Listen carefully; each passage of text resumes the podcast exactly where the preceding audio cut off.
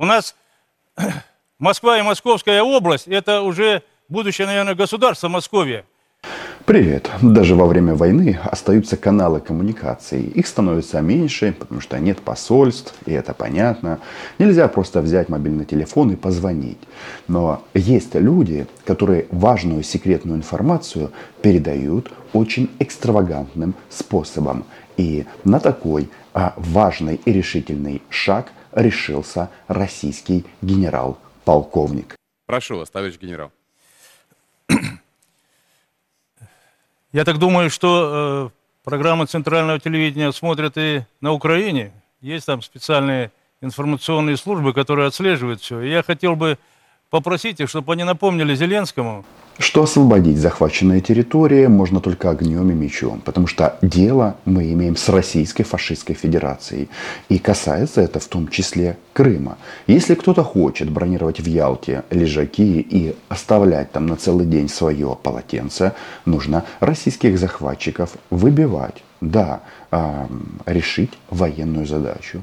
Для этого президент Украины меняет министра обороны и на эту должность выдвинут Рустем Умеров, а, крымско-татарского происхождения. Меня, честно, в данном случае национальность не интересует.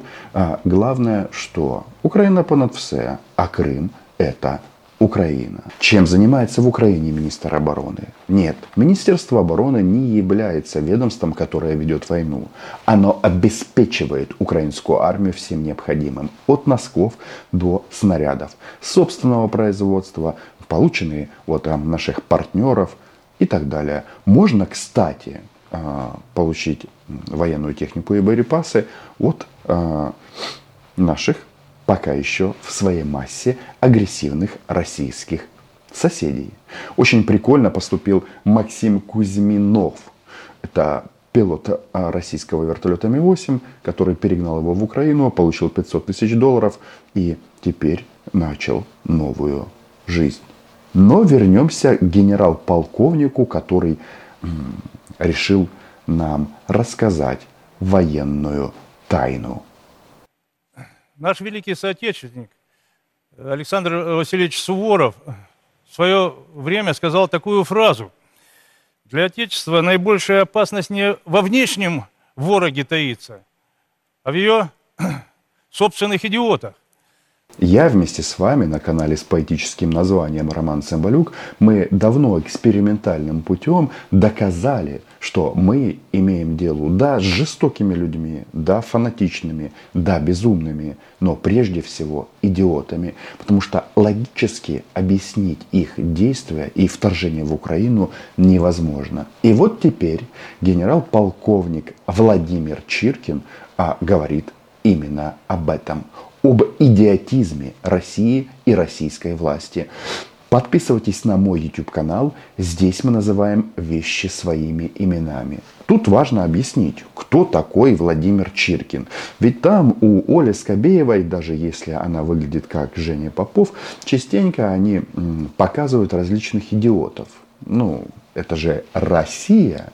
Так вот, э, Владимир Чиркин – это кадровый российский военнослужащий. Он начинал с командира разведывательного взвода в далеком 78 году, а закончил свою службу, внимание, командующим сухопутными войсками. И вот э, имеет смысл осветить последние месяцы и годы э, военной карьеры этого товарища. Владимир Валентинович врать не будет насчет идиотизма, потому что сам он далеко не идиот. 26 апреля 2012 года он был назначен главнокомандующим сухопутными войсками Российской Федерации. Мы тогда еще не знали, что это фашистская Российская Федерация, хотя э, все признаки, как сейчас уже стало понятно за одним умом, все умные были видны и тогда. 26 апреля 2012 года стал главкомом сухопутных войск. И далее казалось еще немного и можно занять должность начальника генштаба или переехать на какую-нибудь сладкую позицию в Совет Федерации или Госдумы. Все шло именно к этому, потому что, э, например, 9 мая 2013 года он командовал парадом на Красной площади. А уже в, декабре того же 2013 года Владимиру Чиркину было предъявлено обвинение в получении взятки в 20 тысяч долларов. Почему я говорю, что этот генерал-полковник, он не идиот? Потому что уже тогда он брал долларами, потому что прекрасно знал, что эта валюта понемножечку превратится в фантики. Да, его посадили на 5 лет, а, разжаловали, лишили звания генерал-полковника, потом в апелляции звания генерал-полковника вернули, он заплатил штраф, но в течение десятилетий больше нигде не отсвечивал. И вот сейчас его а, вытянули в эфир программы «60 минут ненависти к Украине». И он передает нам секретную информацию. Если так генерал-полковник Чиркин будет продолжать, то с большой вероятностью он получит перевод на свою а, банковскую карту, оформленную в одном европейском банке. Потому что мы платим не только за российские вертолеты, которые нам перегоняют в боевом состоянии. В последующем это высказывание было перефразировано, и на сегодняшний день оно звучит примерно так, что Россию на поле боя победить нельзя, ее можно уничтожить только изнутри. Кто может это сделать, если российская власть полностью контролирует ситуацию там, внутри? Но, очевидно, речь идет о политике Владимира Путина. Так э, филигранно э, никто не критиковал российского диктатора. Может быть, накинуть Владимиру Чиркину еще пятерик?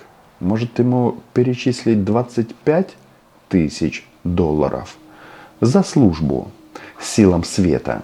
И я бы хотел затронуть именно вопросы нашей внутренней политики, а в частности э, и национальный вопрос, вот, и связанные с ним э, миграционные процессы, потому что мигранты в Россию идут из национальных бывших союзных республик, из э, стран дальнего зарубежья, поэтому это не э, русские люди, кто-то скажет мне и будет прав, что тема миграции, она сейчас искусственно вбрасывается в российское информационное пространство.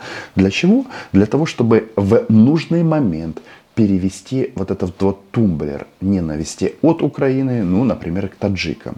Многим в Москве не нравится, что частенько баранов а, парни из Таджикистана режут в дворах многоэтажных домов. Я считаю, что это нормально, потому что если там живут а, таджики, значит, они у себя дома, значит, они а, имеют российские паспорта, Многие из них умнее россиян в своей массе и на войну с Украиной не спешат, хотя их пытаются сейчас насильственно отправить, вылавливают э, ново, э, новых граждан Российской Федерации, одевают на них военную форму и вперед на баррикады. Но, значит, э, вопрос национальности.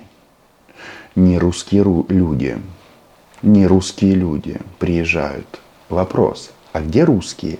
Этнические русские. С большой вероятностью часть из них сегодня была минусована на украинских фронтах. Ведь политика Путина гениальна. Или, как сказал генерал-полковник, Путин идиот.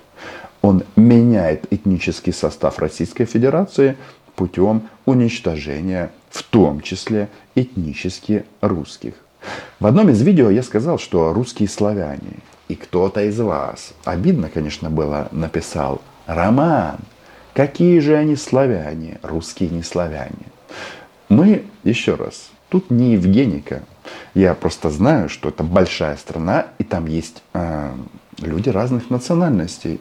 И с большой вероятностью, что э, большинство людей, которые бьют себя в грудь э, славянской внешности, называют себя русскими, у них бабушка или прабабушка или прадедушка или прапра а, бабушка и дедушка были украинцами.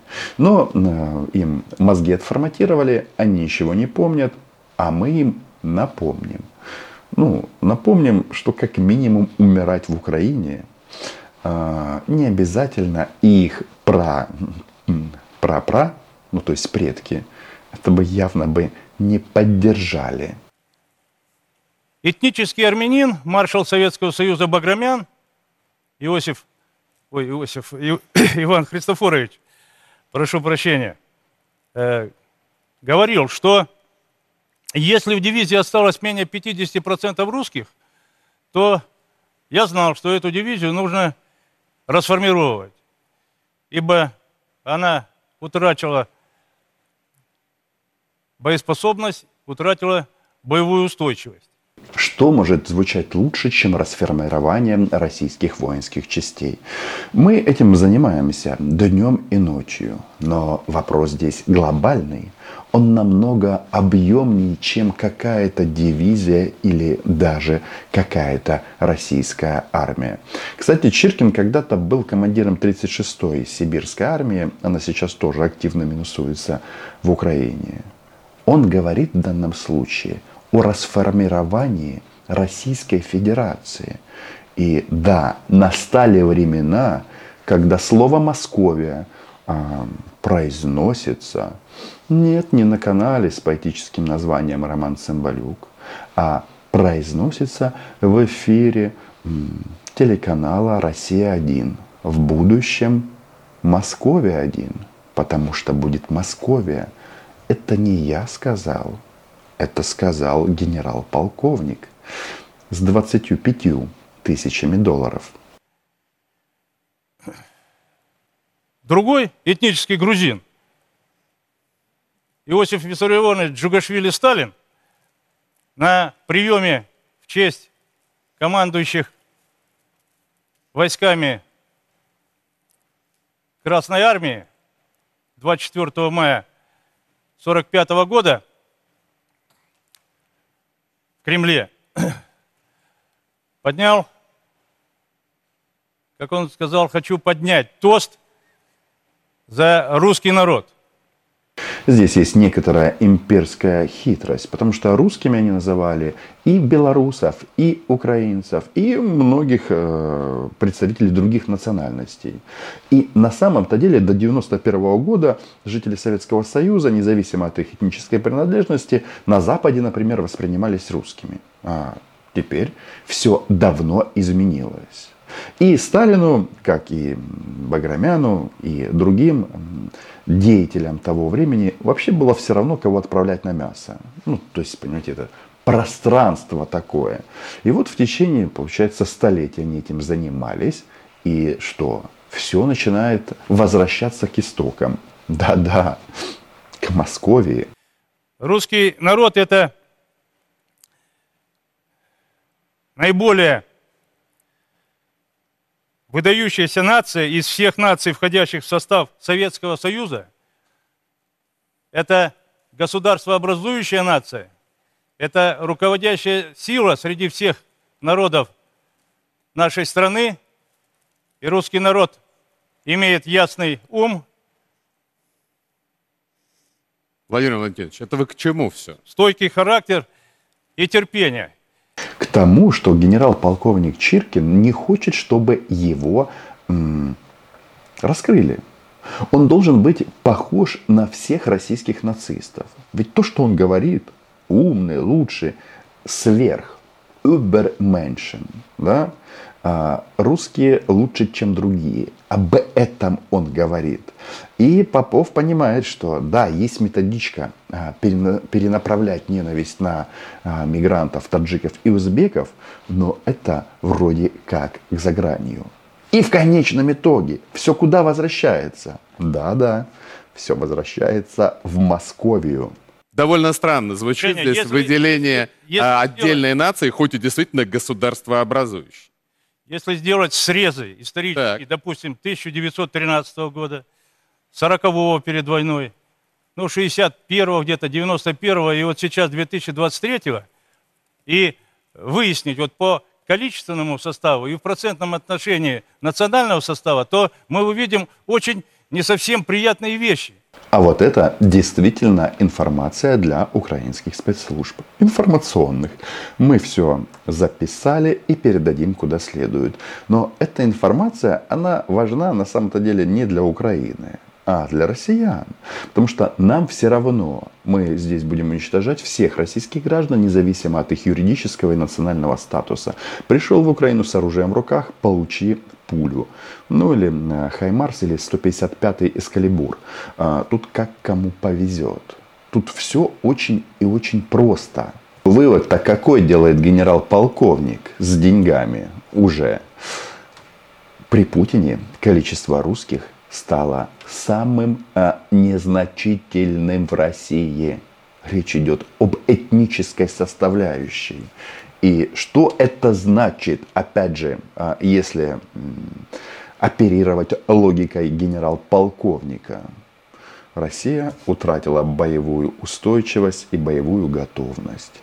А с представителями других народов с большой вероятностью нам будет легче договориться. Таджикистан, Узбекистан, берите власть в свои руки в Москве. И мы а, установим дружественные отношения с независимой Московией. Да, товарищ генерал-полковник? У нас Москва и Московская область – это уже будущее, наверное, государство Московия. Заметьте, не я это сказал. 1 сентября и опять появятся в социальных сетях списки первоклассников, которые каждый год выставляют, где русских фамилий всего 2-3. Ну зачем мы замалчиваем эту проблему? Да вот вы Здесь- говорите, я вас слу- Здесь- слушаю. здесь Вы надо- просто какое-то здесь решение надо вот по предложить? аналогии с э, Баграмяном. Так. В этом классе должно быть, наверное, давайте э, считать так, что там должно быть 50% русских. Возможно, генерал-полковник старенький, хотя ему-то сколько, а, 67 лет, он а, еще должен помнить, откуда берутся дети. В школах в том числе. Сначала они рождаются. И в большинстве случаев, Путин, конечно, исключение, Шойгу исключение, а, Герасимов исключение, это продукт любви мамы и папы. И если вот у меня мама и папа украинцы, и я украинец, хотя родился в Казахстане. К чему я это все веду? Вроде бы это прописные истины, да?